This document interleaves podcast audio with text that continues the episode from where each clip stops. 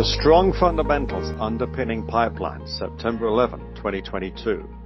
Recently, a long-time investor, Jeff Waters, suggested that it might be interesting to dig a little deeper into the valuation metrics that make midstream energy infrastructure such an attractive sector.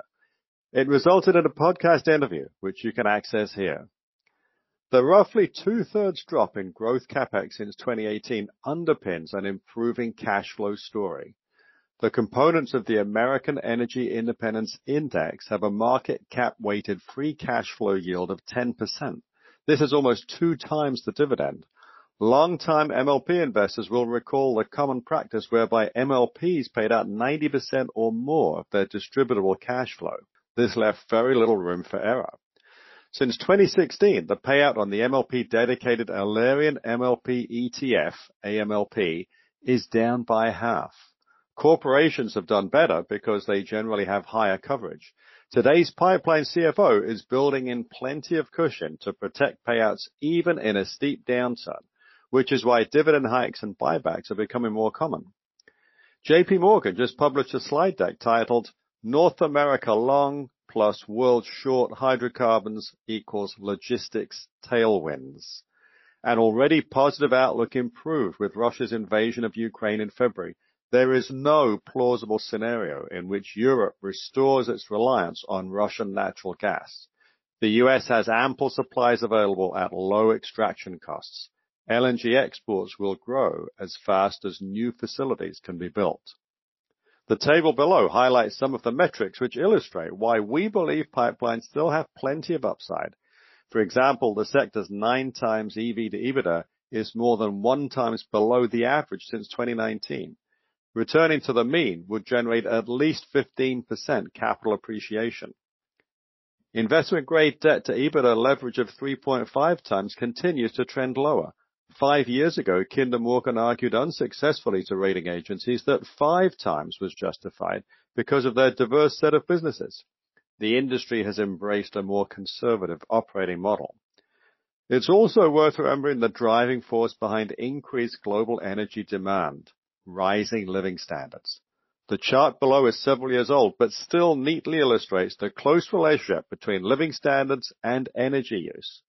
America's per capita consumption may not be what the world should emulate, but there is no doubt that billions of people want to move up and to the right.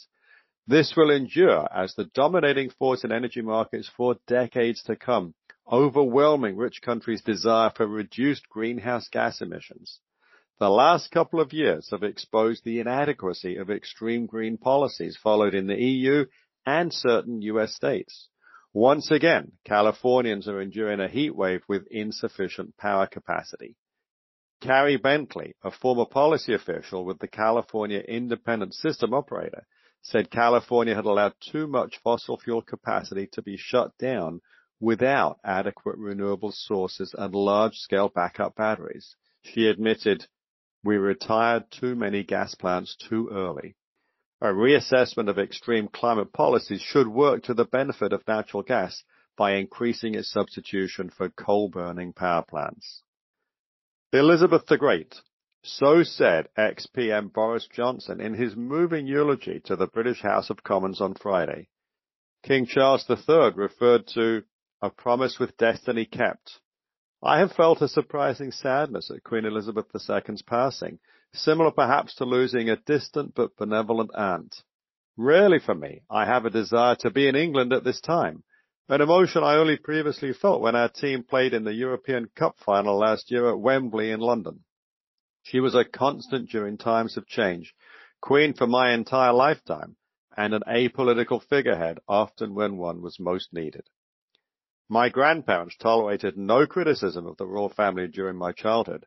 They remembered then Princess Elizabeth and her parents enduring the German Blitz of 1940 alongside other Londoners. Simon Schama, the erudite writer who chronicles major current events from the perspective of history's great arc, called Elizabeth quintessential Britain. Not all of it, of course, but more than the head of state, the heart of the matter, the personification of a common idealized identity. Some Americans will question that hereditary leadership should provoke such sentimentality. I've never heard any regrets that George III was dumped in 1776. But to be a British subject is to embrace the crown. I live joyfully in America, but part of me will always be there.